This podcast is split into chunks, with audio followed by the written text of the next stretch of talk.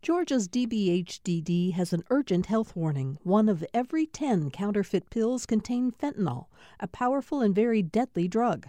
Pills from friends or dealers are unsafe, and one pill can cause an overdose. More info at opioidresponse.info.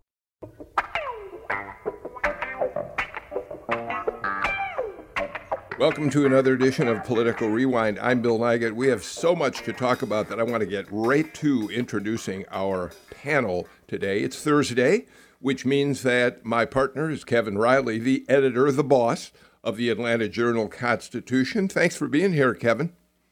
Good morning, Bill. And uh, of course, we're all still basking in the glow of the Atlanta Braves World championship. And uh, we're staying busy at the newspaper with people just clamoring for uh, the souvenir editions we've been creating. So i've got one saved for I'm, you. Yeah i noticed by the way looking at the paper this morning you sold a lot of display ads around this world series championship. Congratulations to you. Newspapers need all the help they can get these days Absolutely, uh, Bill, and uh, thanks for uh, reminding your listeners of that. So uh, I think if you're not a subscriber, uh, you know you're missing out. I'll just say that. We're uh, also joined today by Representative Mary Margaret Oliver, Democrat from Decatur, who told me before the show started she has been a big baseball fan all her life. Hi, Mary Margaret. Good morning. I went to see the Crackers as a small child. I remember those visits very well. Wow, wow, that's really, really interesting to me. Um, thank you for being here. Um, professor Fred Smith is with us, professor of constitutional law at Emory University. Fred, we're really glad to have you on today because there are a couple of uh, stories we're going to look at that do, in fact, involve uh, constitutional law. So thanks for being with us. Always a pleasure. And we're joined by Edward Lindsay. Ed Lindsay, of course, is a former Georgia State representative, uh, represented the city of Atlanta, um, and uh, now is a partner uh, with Dentons, the world's largest law firm, and in fact oversees their entire government relations uh, practice in the state of Georgia. How you doing, Edward? Just fine. And uh, I don't quite go back to the Cracker days, but I started rooting for the Braves in 1966. Well, that's pretty good. That that's establishing a pretty significant credential.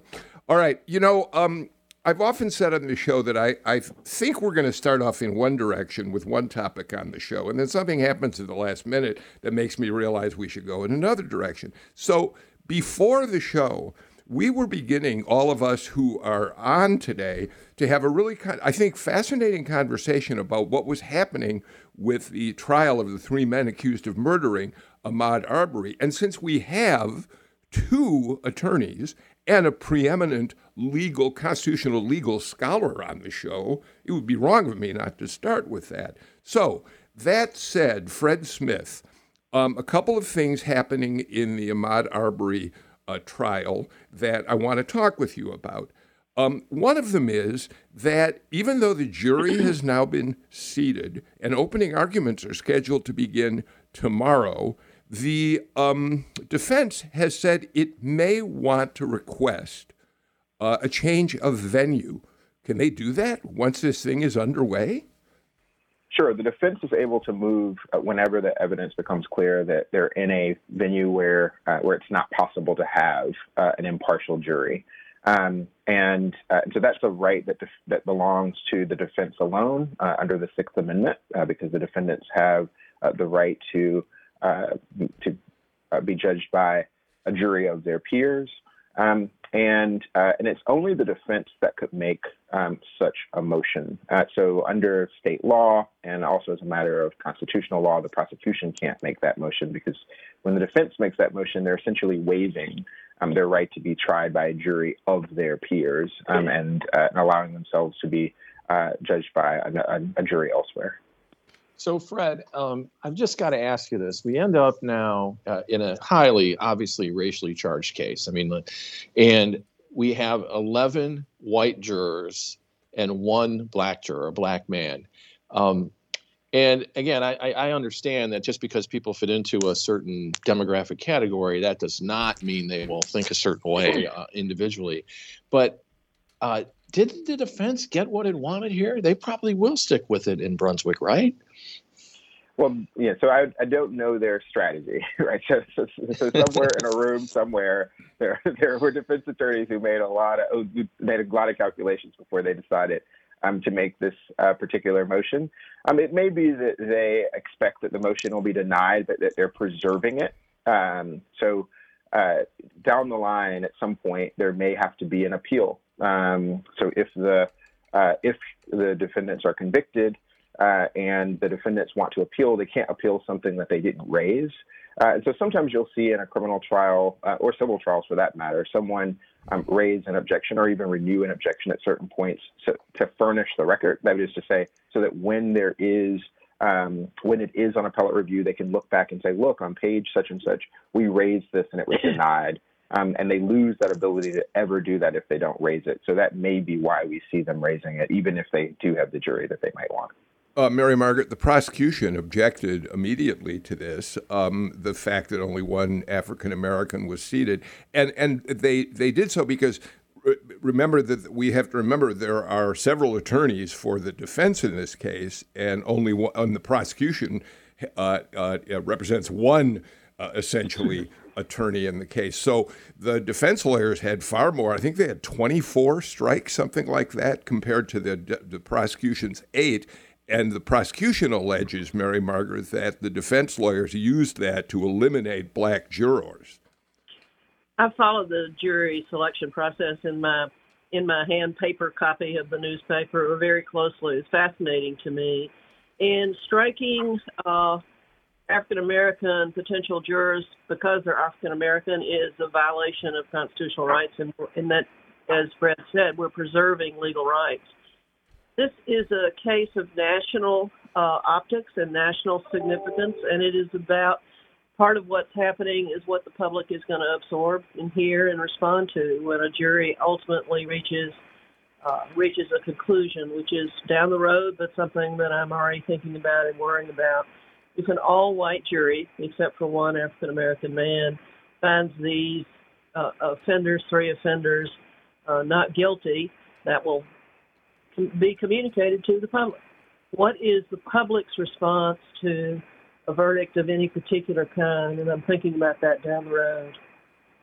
Well, as as Mary Margaret pointed out, um, it is unconstitutional to uh, to strike individuals solely because of their race, and, and it's a common motion to be raised after you have such an apparent situation taking place. The court did find uh, did recognize uh, the, uh, the the racial nature of the strikes that uh, under the law now now then put the burden on the defendants and the defendants attorneys to come up with non-racial reasons uh, to explain their um, their strikes, which they did uh, apparently to the satisfaction of the judge. Um, and we'll just have to see where it goes from here. I might ask add one anecdotal to to what uh, Professor Smith pointed out a little while ago. I do recall uh, a few years back I was trying a case, and at one point I raised like 13 different uh, objections, and opposing side said, "Well, you know, Your Your Honor, Mr. Lindsay is just trying to build a record." And the judge said, "Well, that's exactly what his job is."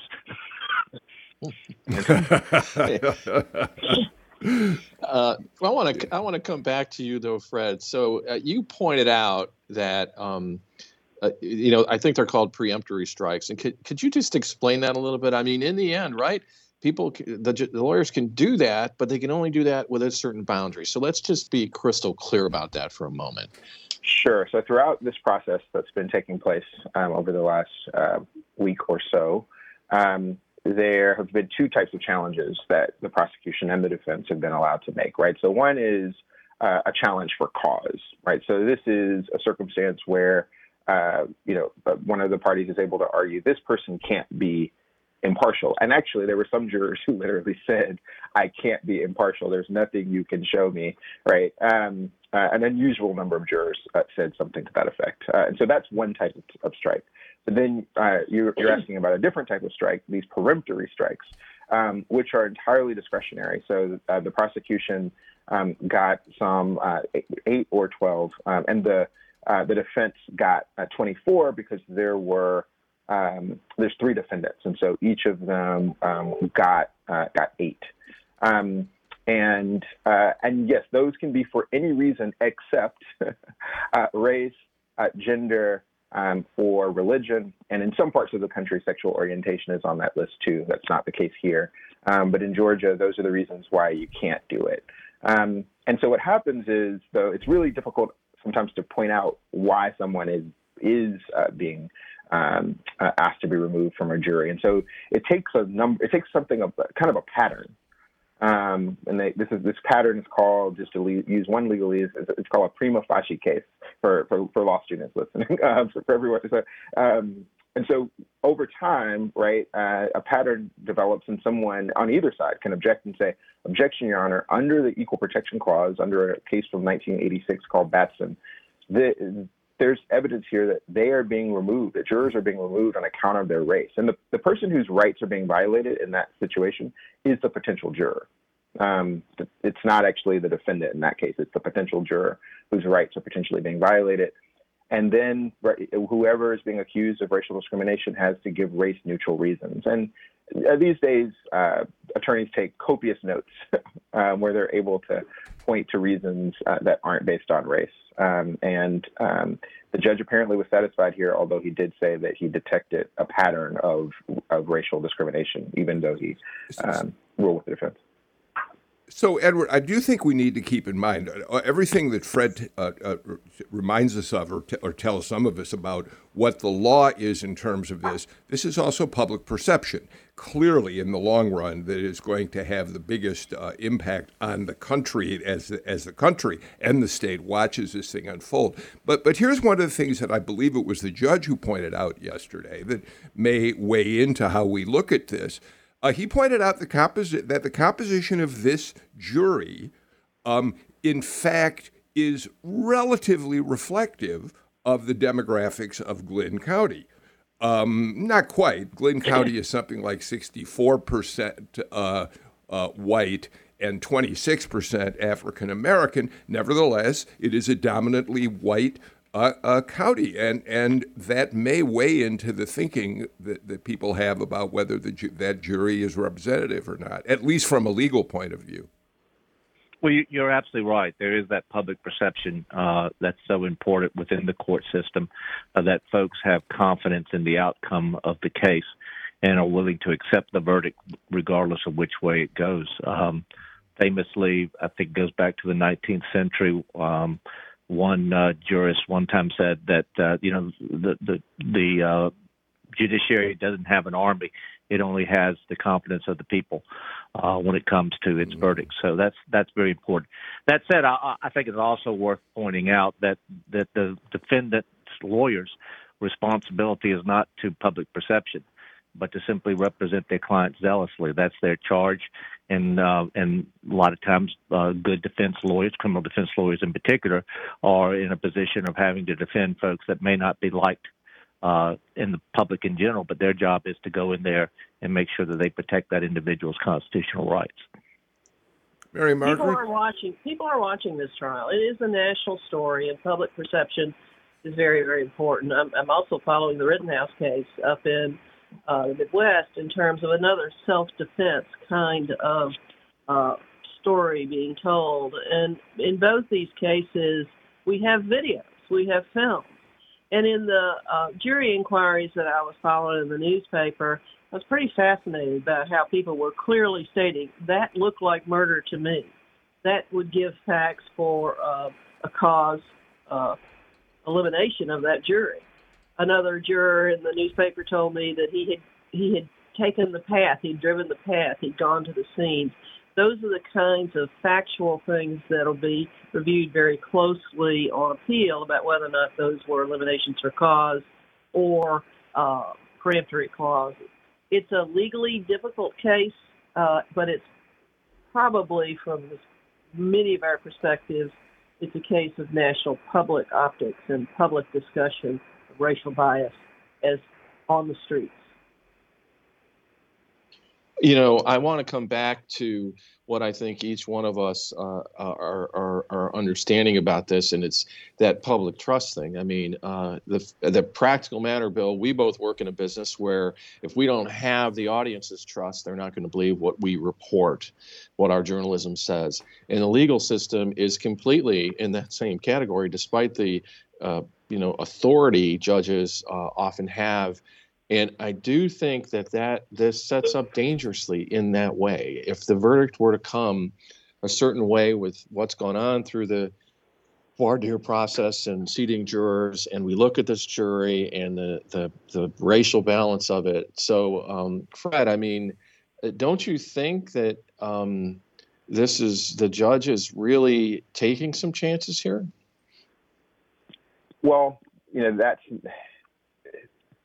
public perception isn't one of the constitutional rights that the judge even has to be thinking about um, or uh, or balancing. Now, I will say that um, Justice Thurgood Marshall, uh, when he was on the court, he proposed eliminating peremptory strikes altogether.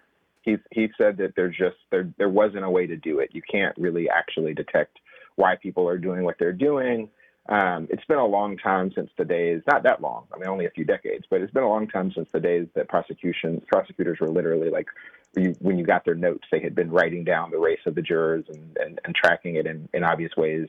Um, and so, uh, and so it may be that the only way to kind of eliminate that from the process is just to eliminate peremptory strikes altogether. But, um, but you know, uh, Justice Thurgood Marshall certainly smarter than me, so um, he probably he probably had it right.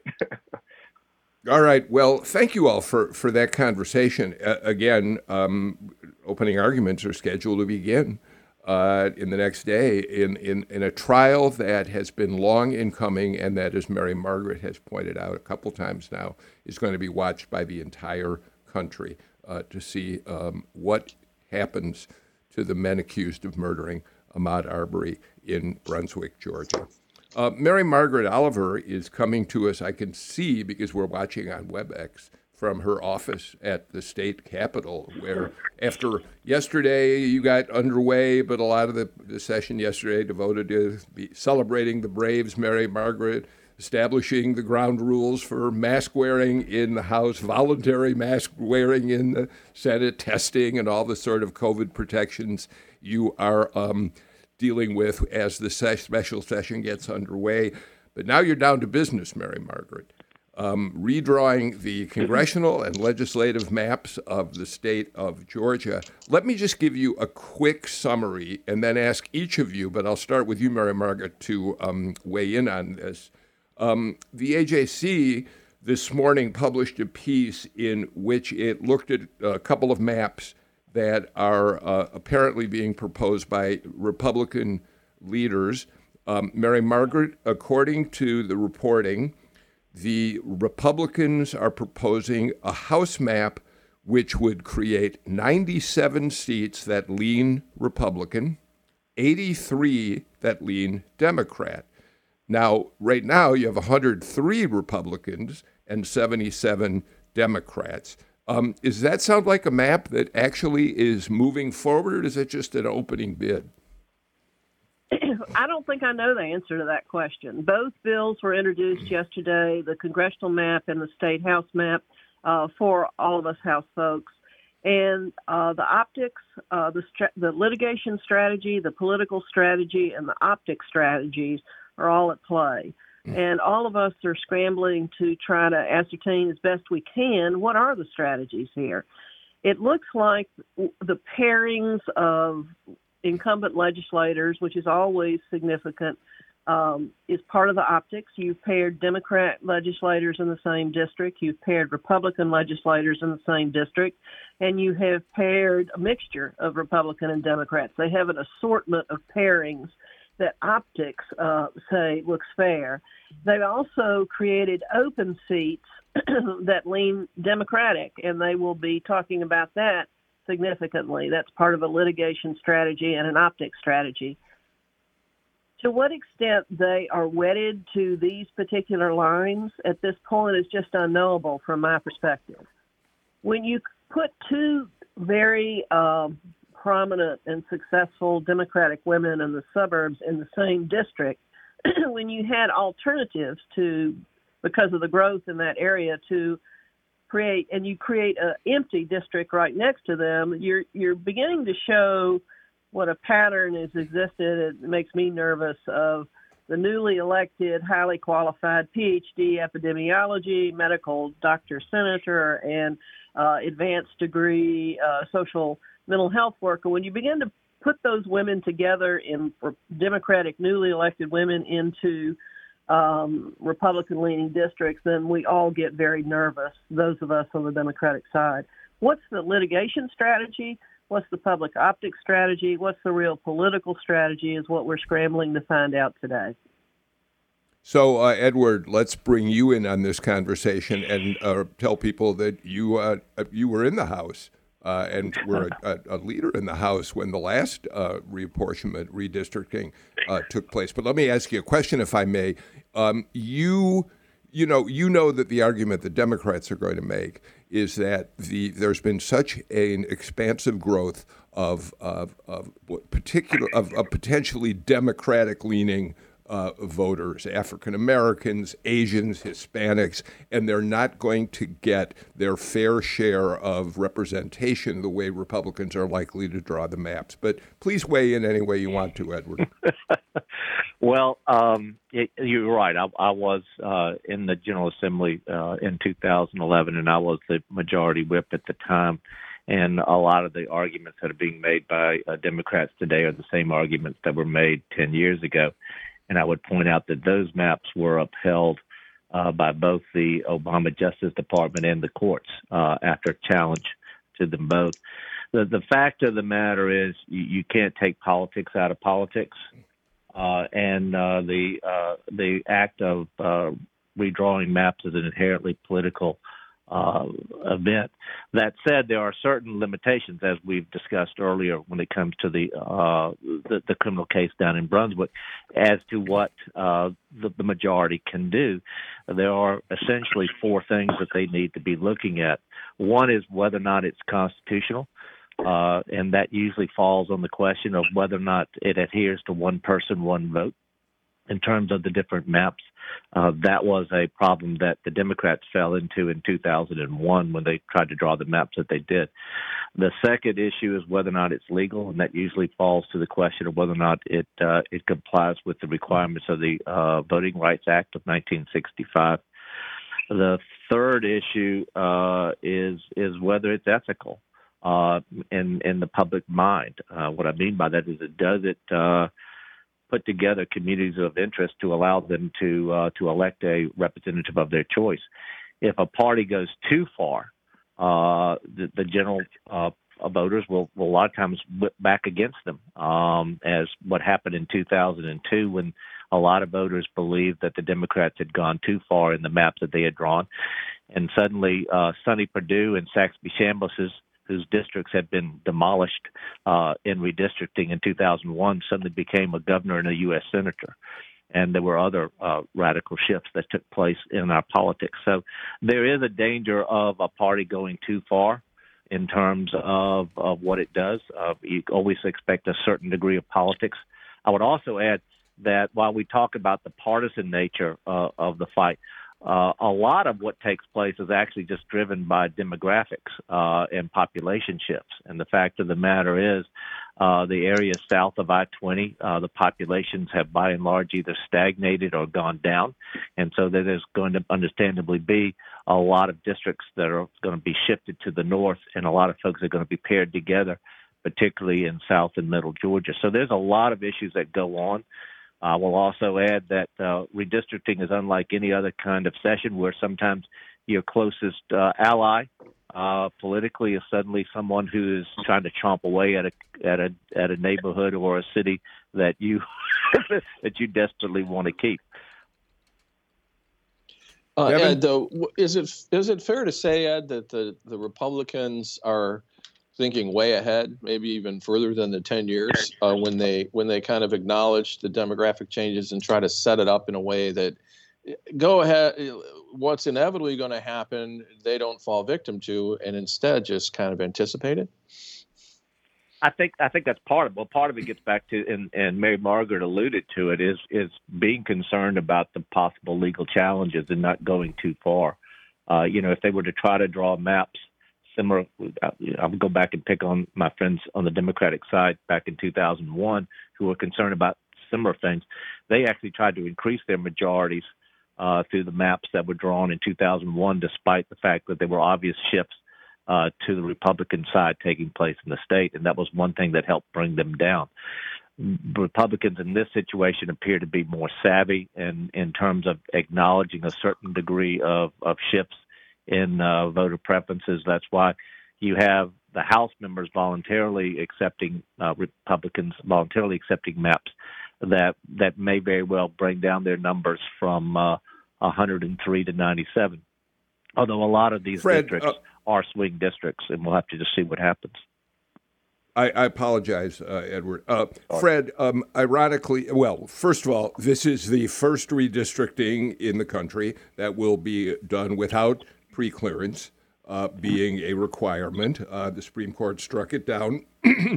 Uh, but ironically, uh, it was just yesterday that the House bill, the John Lewis voting rights bill, which would have restored uh, pre clearance requirements uh, uh, was once again defeated by the Republicans in the Senate. Um, so, you know, what is what is the meaning of of the fact that there won't be a, a pre-clearance provision when redistricting uh, is finished this year?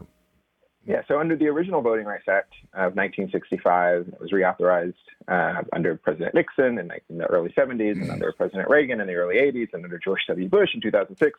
Um, all all the versions of the Voting Rights Act um, had um, what you're referencing as pre-clearance, right? Where um, in a number of states, predominantly in the South, um, whenever any significant voting change took place, including redistricting, um, it would need to be shown to the Department of Justice and the Department of Justice would determine whether or not it was retrogressive, that is, whether or not um, it was reducing minority uh, voting strength. And if it was, then the Department of Justice could um, reject it.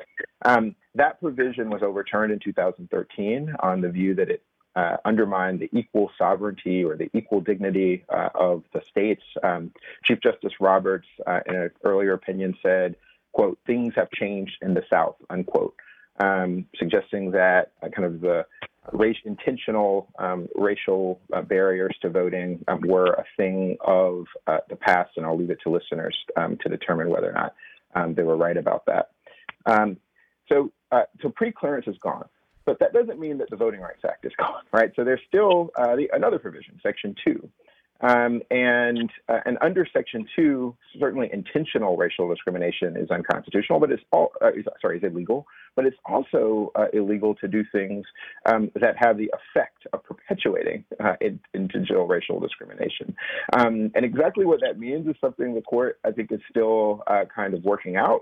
But it's clearly on the minds of the Republicans as they're drawing these maps because they could be much more aggressive. All right. I know that Mary Margaret, you want to get in. There are a few other aspects of this I really want to talk about, but l- let's do this. I'm already late for the first break of the show. So let's take our break, come back, and talk a little bit more about the beginning of redistricting at the Georgia State Capitol.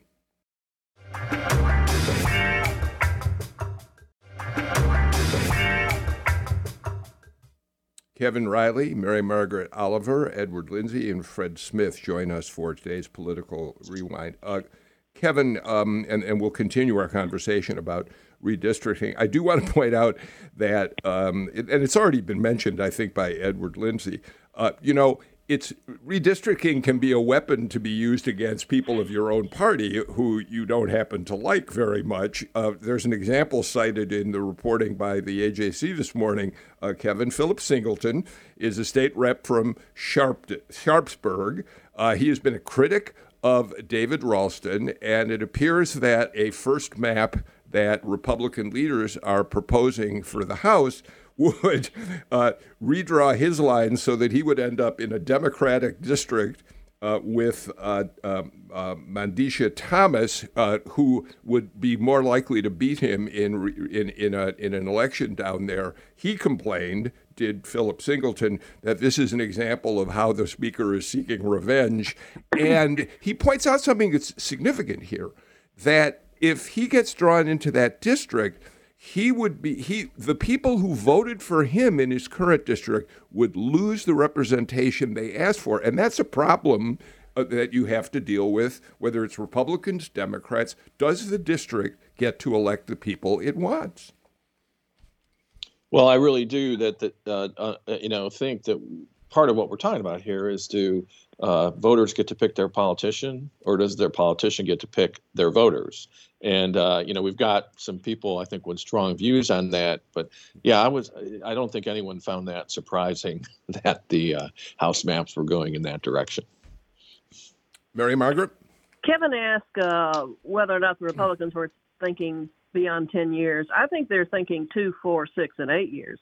I think they're drawing these maps in contemplation of population growth uh, and they're putting it together in terms of holding on to power, but also a litigation strategy. For instance, we have eight six, eight Republican and six Democrat congressional elected folks in Washington right now. If they try to draw a map that's nine five that backs away from the reality of what voters chose, that that is beginning to tamper with uh, that. That's a riskier litigation strategy. Uh, the isolated cases of a, of a representative Singleton are always going to be there. I think they're fewer in number this year as I look at the other pairings. Uh, David Ralston's power is seems to be more complete and less controversial uh, at each turn based on his political uh, satisfaction of his Republican representatives. Uh, so the pairings that are existing today are more practical pairings based on who's retiring. We don't know exactly why, I did not know exactly why Sharon Cooper and Matt Dollar were paired together, two veteran Republican legislators in uh, Cobb County. And Matt Dollar told me he's not running again. So that explains that. Uh, the co- complication of Viola Davis and Billy Mitchell, two Democratic uh, representatives, uh, uh a freshman versus a veteran uh, makes me think, what is Billy Mitchell up to? What is, is he running mm. statewide? So the pairings are interesting, but the political uh, the political punishment is is really less evident to me this year uh, than it has been in past years. What is more reality to me is how carefully the Republicans are trying to draw districts to maintain their powers for another one cycle, another two cycles, and in context with what are the real growth patterns that they want to take advantage of.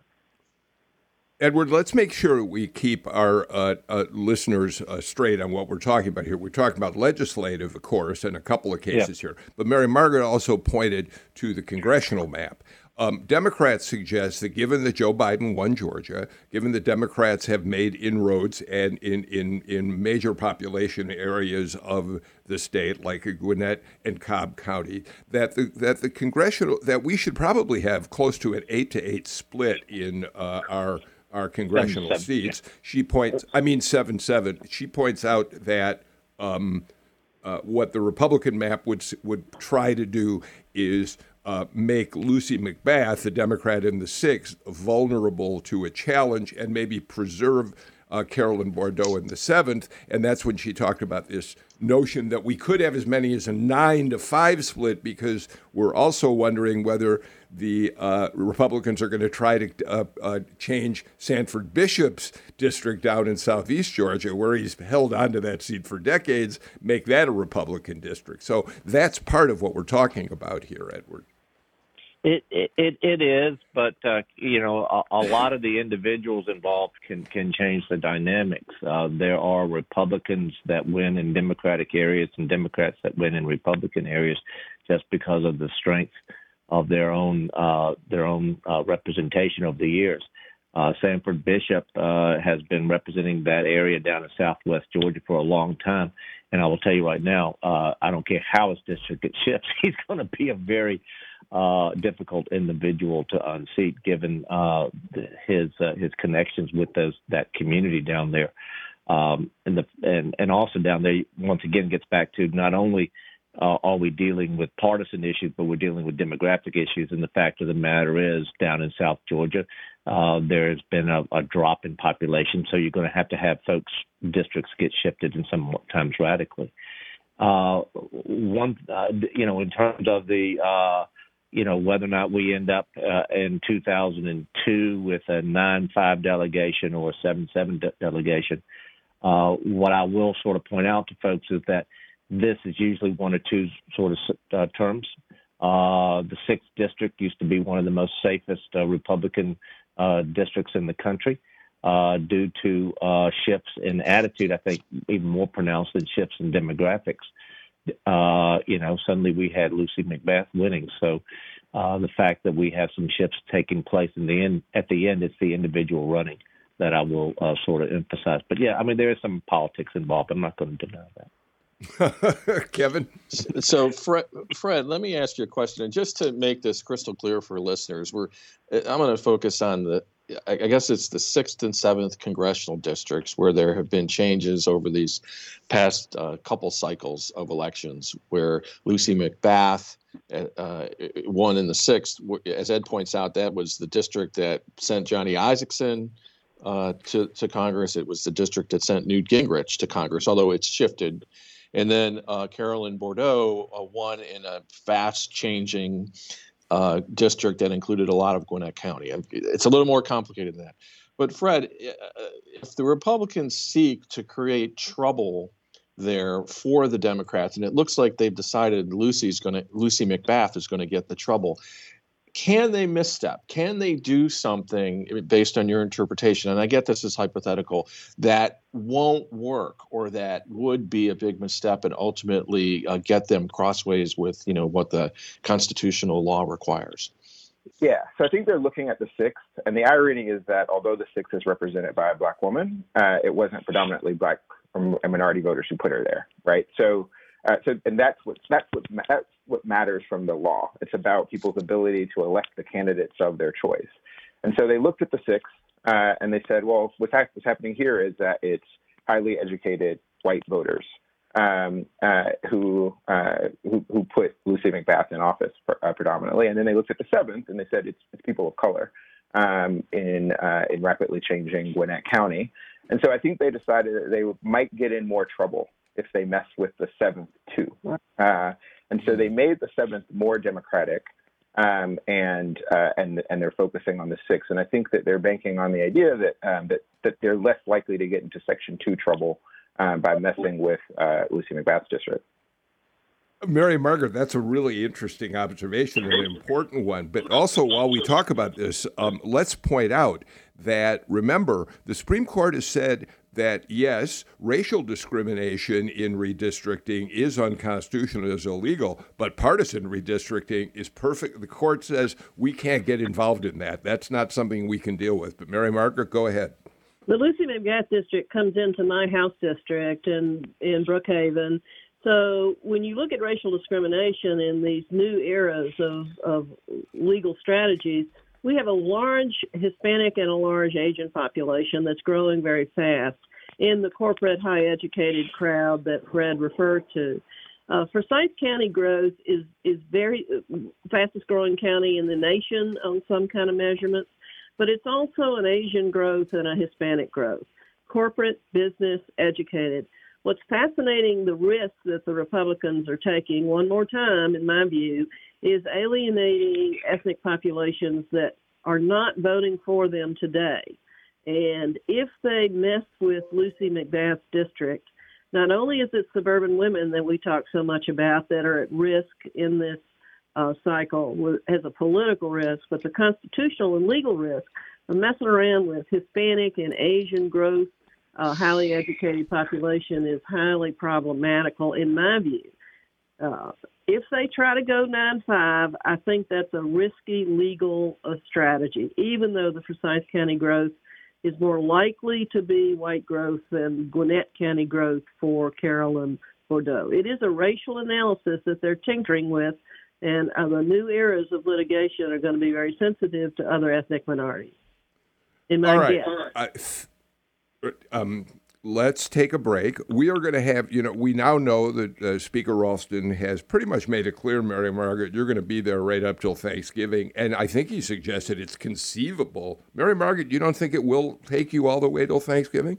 I think he's he, he's going to make way too many people mad if he goes into Thanksgiving week. What I'm trying to calculate is he has a strategy of exactly how many days and how he's going to roll out the votes. And my guess, I'm guessing, is we'll end on Friday, November 19th. All right. Um, Mary Margaret Oliver makes a prediction, but we'll have plenty of time to continue talking about redistricting as the process unfolds in the next couple of weeks. Let's get our final break of the show out of the way and be back with more in a moment.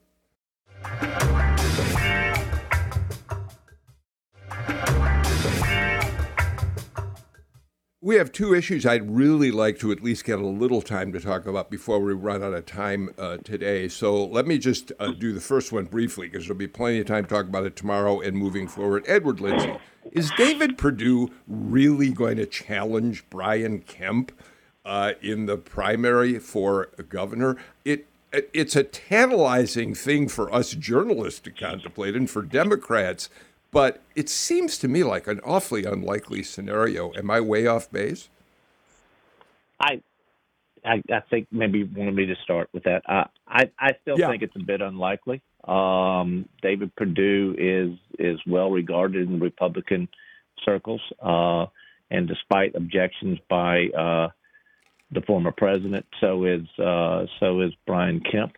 And I've heard from a lot of folks who say, "Yeah, you know, we think a lot of David Perdue. We think he he could be a good governor, but we think we already have a good Republican governor." And so I think he'll probably hear a lot of that from his supporters, which overlap with uh, Brian Kemp supporters. Uh, it would be an ex- it would be a bloodbath uh, if it was to take place, and uh, and quite frankly, uh, it'd be something that I think the Democrat Party would would would relish. Uh, but I, I still think it's somewhat unlikely. But uh, but we'll just have to see. I mean, I do know that uh, the former president is looking around uh, for someone to run against Kemp that he think can beat Kemp because of, of a grudge that he has against him. But uh, but I'm still somewhat doubtful that that that David Perdue, given his personality, will be the one to want to have to walk into that kind of bloodbath. But you know, in politics, uh, stranger things have happened. Yeah, I think, Bill, it's a particularly, uh, you know, for Republicans, a particularly scary idea f- for this reason. Okay, um, let's look at it, and, and Ed, Ed called it a bloodbath. Uh, he uh, is prone to the understatement, I suppose. But um, the the idea that the Republicans would be busy attacking each other while there's some uncertainty on the Democratic side. Everyone has assumed Stacey Abrams will ra- uh, run no matter what, but we haven't heard from her. So, I mean, okay, Perdue enters, uh, uh, he and Kemp go at it. The Democrats are potentially forced to put someone else up who gets the free ride during that primary period of, of not being forced to do very much or define themselves. I, I just don't. I just think in the end, uh, you know, the the a current governor, an incumbent governor, has a lot of power and a big platform, and I think Republicans will come to their senses that, gosh, this what? How could this really help us?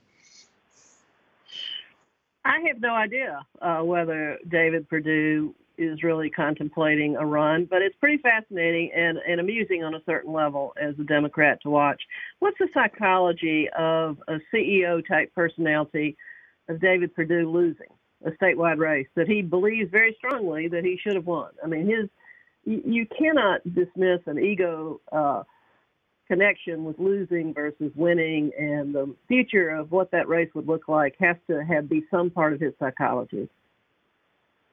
Yeah, I'm going to jump in here for a second because it looks like maybe Bill's uh, audio connection has failed. I'm sure uh, we'll quickly get that get that fixed. But um, and I'm going to ask you, uh, Fred. I mean, uh, and I know this isn't really a constitutional law uh, question, which is your expertise, but but uh, I mean, does it make sense to challenge an incumbent governor at a time like this in Georgia? I mean, why would someone do that? Um, well, I think they do it because they want to be governor.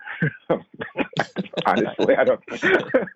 I mean, if they if they look if they look at the it's a math equation, and if they think they can uh, can can pull it off, uh, That's that's why they do it. They rather be governor than not. Yeah, well, that's that's the that's the sixty four dollar. That's part of the sixty four dollar question. There's a lot of folks who want to be governor. There are not that many people who want to run to be governor.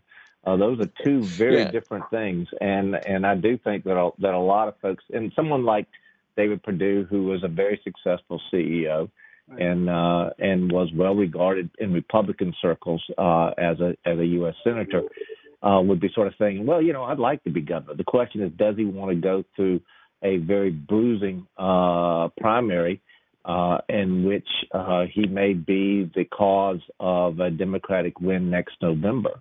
That's a therein lies a, a serious part of the equation that David Perdue or, or anyone who chooses to challenge uh, uh, Governor Kemp uh, in the primary. jump in. We had power surge uh, here, and so I lost my connection completely. I bet you had a fascinating conversation, but I, I know there's more to talk about here, but I don't want to lose the opportunity while we have Fred Smith here to at least take a couple minutes to talk about what the meaning is of the Supreme Court's uh, hearing yesterday of the New York gun law. Fred, to make it really simple with a little time we have, essentially what the court was asked to do was to review whether the restrictions that New York State has put on where you can carry a concealed weapon uh, uh, to determine the constitutionality of that, it appears that the court thinks it probably is unconstitutional. But here's my big question. Could it have an impact if they say no, there ought to be much broader rights to carry a concealed weapon in New York and the other states that have those restrictions? Could it have an impact in Georgia, where we already have pretty loose gun laws as it is? Yes, it wouldn't affect Georgia so much because Georgia already allows uh, for concealed carry permits, um, and as do um, over 40 states. So this would affect um, the, uh, the the seven to nine states um, where it's very difficult to get or impossible to get a concealed carry permit. And so the, the constitutional question is: so the Supreme Court has said under the Second Amendment that people have an individual right to bear uh, arms in the home, and the question here is: does that extend uh, beyond the home? Um, and uh, and so it looks like the Supreme Court's going to give kind of a narrow ruling where they say yes, it does extend beyond the home, but there is still some room um, to ban guns in what they're uh, they're likely to call sensitive places um, like courthouses. Uh, which of course, that's going to be on the list. Um, and uh, and then they'll and, and that you know the uh, legislature has to make the case that something is in fact a sensitive space before they ban it. Mary Well, let me ask really a quick question to, to, to the professor. Uh, the Heller decision that, that that they came down in 2008, they did specifically recognize the ability of the states uh, to impose some restrictions on, safety concerns, and I think they, they did specifically recognize uh, the permit requirement being reasonable, didn't they? Wasn't that in Well, the decision? they said sensitive places and they said uh, felons and uh, people with uh, who suffer from mental disabilities. Those were the three categories they identified. Guns are one of the uh, significant issues where the public is is in one place and the politicians are ignoring the public's wishes. Uh, crime, public safety, uh, the thing, the emotional connection that people have, the fear of guns, the uh, constant placement of guns in their face in relation to uh, political will against what the people will is what the optics and the reality politically of this United States Supreme Court case is.